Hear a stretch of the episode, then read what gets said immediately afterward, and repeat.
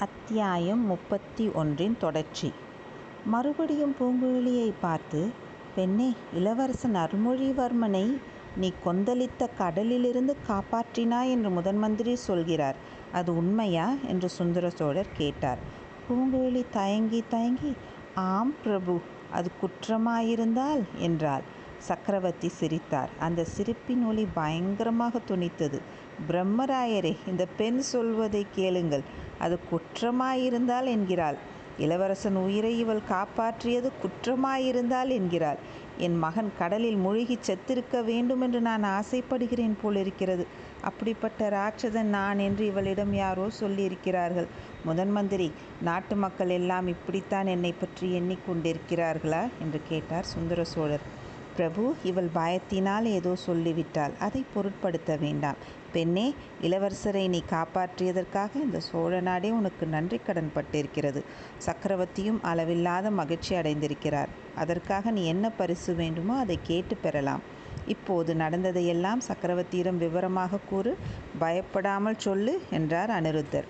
முதலில் ஒரு விஷயத்தை இந்த பெண் சொல்லட்டும். இளவரசரை கடலிலிருந்து காப்பாற்றியதாகச் சொல்கிறாளே அவன் இளவரசன் தான் என்பது இவளுக்கு எப்படி தெரியும்? முன்னம் பார்த்ததுண்டா? என்றார் சக்கரவர்த்தி. ஆம் பிரபு. முன்னம் ஈழ நாட்டுக்கு வீரர்களுடன் இளவரசர் கப்பல் ஏறிய போது சில தடவை பார்த்திருக்கிறேன். ஒரு முறை இளவரசர் என்னை சமுத்திரகுமாரி என்று அழைத்ததும் உண்டு என்று கூறினாள் பூங்குழலி ஆஹா இந்த பெண்ணுக்கு இப்போது தான் பேச்சு வருகிறது என்றார் சோழ சக்கரவர்த்தி. பின்னர் முதன் மந்திரி அடிக்கடி தூண்டி கேள்வி கேட்டதன் பேரில் பூங்குழலி வந்தியத்தேவனை இலங்கைக்கு அழைத்துச் சென்றதிலிருந்து இளவரசரை நாகைப்பட்டினத்தில் கொண்டு போய் விட்டது வரை எல்லாவற்றையும் கூறினாள். ஆனால் அனிருத்தர் எச்சரிக்கை செய்திருந்தபடியால் மந்தாகினியை பற்றி மட்டும் ஒன்றும் சொல்லவில்லை. எல்லாம் கேட்ட பின்னர் சக்கரவர்த்தி பெண்ணே சோழ குலத்துக்கு இணையில்லாத உதவி செய்திருக்கிறாய். அதற்கு ஈடாக உனக்கு செய்யக்கூடியது ஒன்றுமில்லை. ஆனால் ஒன்று கேட்கிறேன் சொல். கோடிக்கரையில் இளவரசரை கரை சேர்த்த பிறகு இங்கே ஏன் அழைத்து வரவில்லை? ஏன் நாகைப்பட்டினத்துக்கு அழைத்து போனாய்? என்றார். சுவாமி இளவரசர் கொடிய ஜுரத்தினால் நினைவு இழந்திருந்தார் நாகைப்பட்டினம் புத்த விஹாரத்தில் நல்ல வைத்தியர்கள் இருக்கிறார்கள் என்று அங்கே அழைத்து போனோம். பிக்ஷுக்கள் இளவரசரிடம் மிக்க பக்தி உள்ளவர்கள் என்பது எங்களுக்கு தெரியும். இளவரசரை அந்த நிலையில் ஓடத்தில் தான் ஏற்றி போகலாமே தவிர குதிரை மேலோ வண்டியிலோ ஏற்றி அனுப்ப முடிந்திராது. அச்சமயம் கோடுக்கரையில் பழுவேட்டரையர் இருந்தாரே. அவரிடம் ஏன் தெரிவிக்கவில்லை? பூங்கோழி சற்று தயங்கிவிட்டு பின்னர் கம்பீரமான குரலில் சக்கரவர்த்தி பழுவேட்டரையர் இளவரசருக்கு விரோதி என்று நாடெல்லாம் அறிந்திருக்கிறது. அப்படி இருக்க இளவரசரை பழுவேட்டரையரிடம் ஒப்புவிக்க எவ்விதம் எனக்கு மனம் துணியும்? என்றாள். ஆம் ஆம். என் புதல்வர்களுக்கு பழுவேட்டரையர்கள் மட்டுமா விருதி விரோதிகள்? நான் கூடத்தான் விரோதி. ஆம் ஆம். என் புதல்வர்களுக்கு பழுவேட்டரையர்கள் மட்டுமா விரோதிகள்? நான் கூடத்தான் விரோதி. உலகம் அப்படித்தான் எண்ணிக்கொண்டிருக்கிறது. அது போகட்டும். முதன் மந்திரி நேற்று இங்கு அடித்த புயல் நாகைப்பட்டினத்தில் இன்னும் கடுமையாக இருந்திருக்குமே இளவரசனுக்கு மறுபடியும் ஏதேனும் தீங்கு நேராமல் நேரிடாமல் இருக்க வேண்டுமே என்று என் நெஞ்சம் துடிக்கிறது. பிரபு சோழ நாடு அதிர்ஷ்டம் செய்த நாடு. இப்போது இந்நாட்டுக்கு மகத்தான நல்ல யோகம். ஆகையால் சோழ நாடு அதிர்ஷ்டம் செய்த நாடு தான் ஆனால் நான் துரதிருஷ்டசாலியாயிற்றே பிரம்மராயரே நான் கண்ணை மூடுவதற்குள் என் புதல்வர்களை ஒரு தடவை பார்க்க விரும்புகிறேன். ஐயா அப்படியெல்லாம் சொல்லாதீர்கள். இத்தகைய புதல்வர்களையும் புதல்வியையும் பெற்ற தங்களை போன்ற பாக்கியசாலியார் இதோ இன்றைக்கே ஆட்களை அனுப்பி வைக்கிறேன். இளவரசரை பத்திரமா அழைத்து வருவதற்கு என் சீடன் திருமலையையும் கூட அனுப்புகிறேன் என்றார் முதன் மந்திரி. அப்போது தான் சக்கரவர்த்தி ஆழ்வார்க்கடியான் மீது தம் பார்வையை செலுத்தினார். ஆஹா இவன் இத்தனை நேரமும் இங்கே நிற்கிறானா? சின்ன பழுவேட்டரையர் இவனை பற்றித்தானே சொன்னார்? பழுவூர் அரண்மனை மதிலில் ஏறி குதித்தவன் இவன்தானே? பிரபு அதற்கு தகுந்த காரணம் இருக்கிறது. அதை பற்றி நாளைக்கு தெரியப்படுத்த அனுமதி கொடுங்கள். ஏற்கனவே மிக்க கலைப்படைந்து விட்டீர்கள் என்றார் முதன் மந்திரி. இச்சமயத்தில் மலையமான் மகள் குந்தவையும் வானத்தியும் சக்கரவர்த்தி அறைக்குள்ளே வந்தார்கள். முதன் மந்திரி இன்றைக்கு இத்துடன் நிறுத்தி கொள்ளுங்கள். சக்கரவர்த்திக்கு அதிக கலைப்பு உண்டாகக்கூடாது என்று வைத்தியர்கள் கண்டிப்பாக கட்டளையிட்டிருக்கிறார்கள் என்று மகாராணி கூறினாள். பின்னர் இந்த பெண் இனிமையாக பாடுவாளாம். ஒரு தேவார பாடல் பாடச் சொல்லுங்கள். சக்கரவர்த்திக்கு கானம் மிகவும் பிடிக்கும் என்றாள். ஆகட்டும் தாயே என் சீடன் கூட ஆழ்வார் பாசுரங்களை நன்றாக பாடுவான். அவனையும் பாடச் சொல்கிறேன் என்றார் முதன் மந்திரி. பூங்குழலி கூற்றாயினவாறு விளக்களீர் என்ற அப்பர் தேவாரத்தை பாடினாள். ஆழ்வார்க்கண்டியான் திருக்கண்டேன் பொன்மேனி கண்டேன் என்ற பாசுரத்தை பாடினான். பாடல் ஆரம்பித்ததும் சுந்தர சோழர் கண்களை மூடிக்கொண்டார். சிறிது நேரத்துக்கெல்லாம் அவர் முகத்தில் சாந்தியும் நிம்மதியும் காணப்பட்டன. மூச்சு நிதானமாகவும் ஒரே மாதிரியாகவும் வந்தது. நல்ல நித்திரையில் ஆழ்ந்துவிட்டார் என்று தெரிந்தது. இருட்டுகிற சமயமாகிவிட்டபடியால் தாதிப்பெண் விளக்கேற்றி கொண்டு வந்து வைத்தாள். முதன் மந்திரி உள்ளிட்ட அனைவரும் அவ்வறையிலிருந்து வெளியேறினார்கள். மலையமான் மகள் மட்டும் சிறிது நேரம் சக்கரவர்த்தியின் அருகில் இருந்தாள்.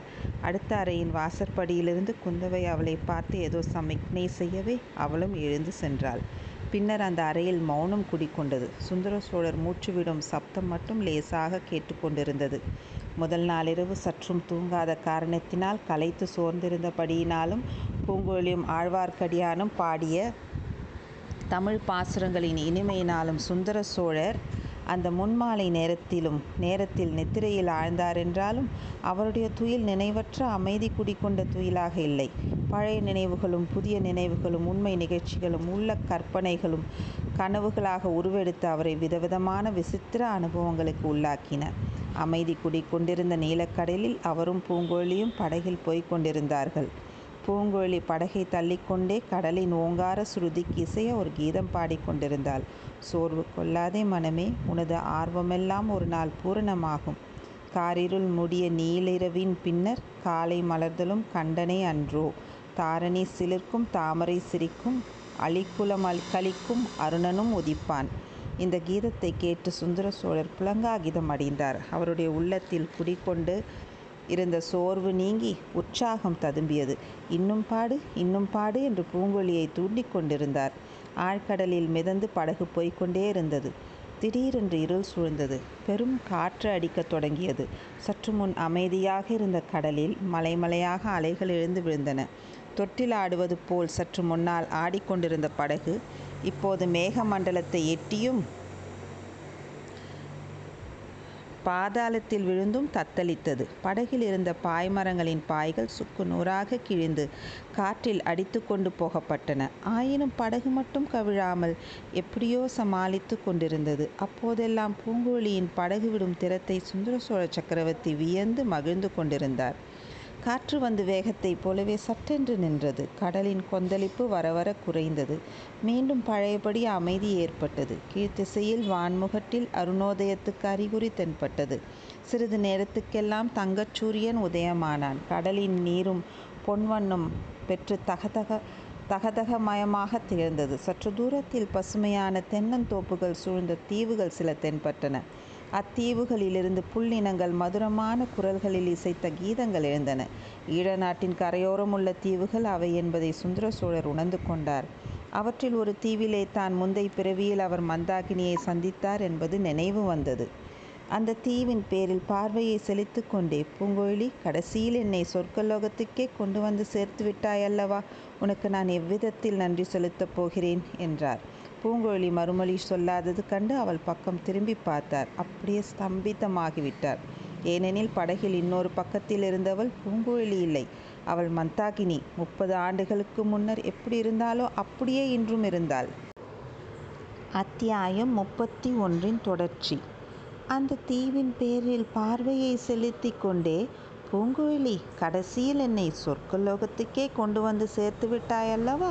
உனக்கு நான் எவ்விதத்தில் நன்றி செலுத்தப் போகிறேன்? என்றார். பூங்குழலி மறுமொழி சொல்லாதது கண்டு அவள் பக்கம் திரும்பி பார்த்தார். அப்படியே ஸ்தம்பித்தமாகிவிட்டார். ஏனெனில் படகில் இன்னொரு பக்கத்தில் இருந்தவள் பூங்குழலி இல்லை அவள் மந்தாகினி. முப்பது ஆண்டுகளுக்கு முன்னர் எப்படி இருந்தாலோ அப்படியே இன்றும் இருந்தாள். சில நிமிஷ நேரம் திகைத்திருந்துவிட்டு மந்தாகினி நீதானா உண்மையாக நீதானா பூங்குழலி மாதிரி மாற்றுருவம் கொண்டு என்னை அழைத்து வந்தவள் நீதானா என்றார். தாம் பேசுவது அவளுக்கு காது கேளாது என்பது நினைவு வந்தது.